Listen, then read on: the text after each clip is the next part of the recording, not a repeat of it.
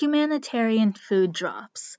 Sometimes, when food is desperately needed in a particular area, other people will send planes over to fly over the area and drop packages of food and other supplies.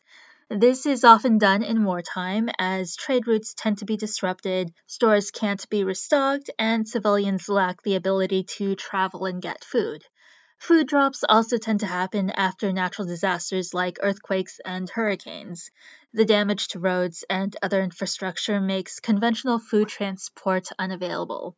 Most of the time, when we hear about food drops from a plane, the intended recipients are humans.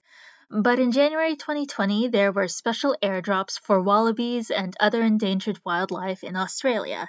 It was called Operation Rock Wallaby.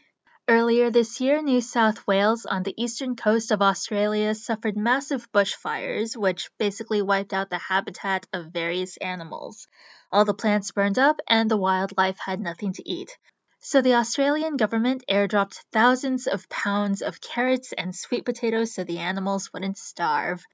As terrible as the bushfires are, it's a little heartwarming to know that the animals weren't forgotten in the aid efforts. Plus, the idea of bright orange carrots raining from the sky seems a little amusing. Anyways, thanks for listening and have a nice day.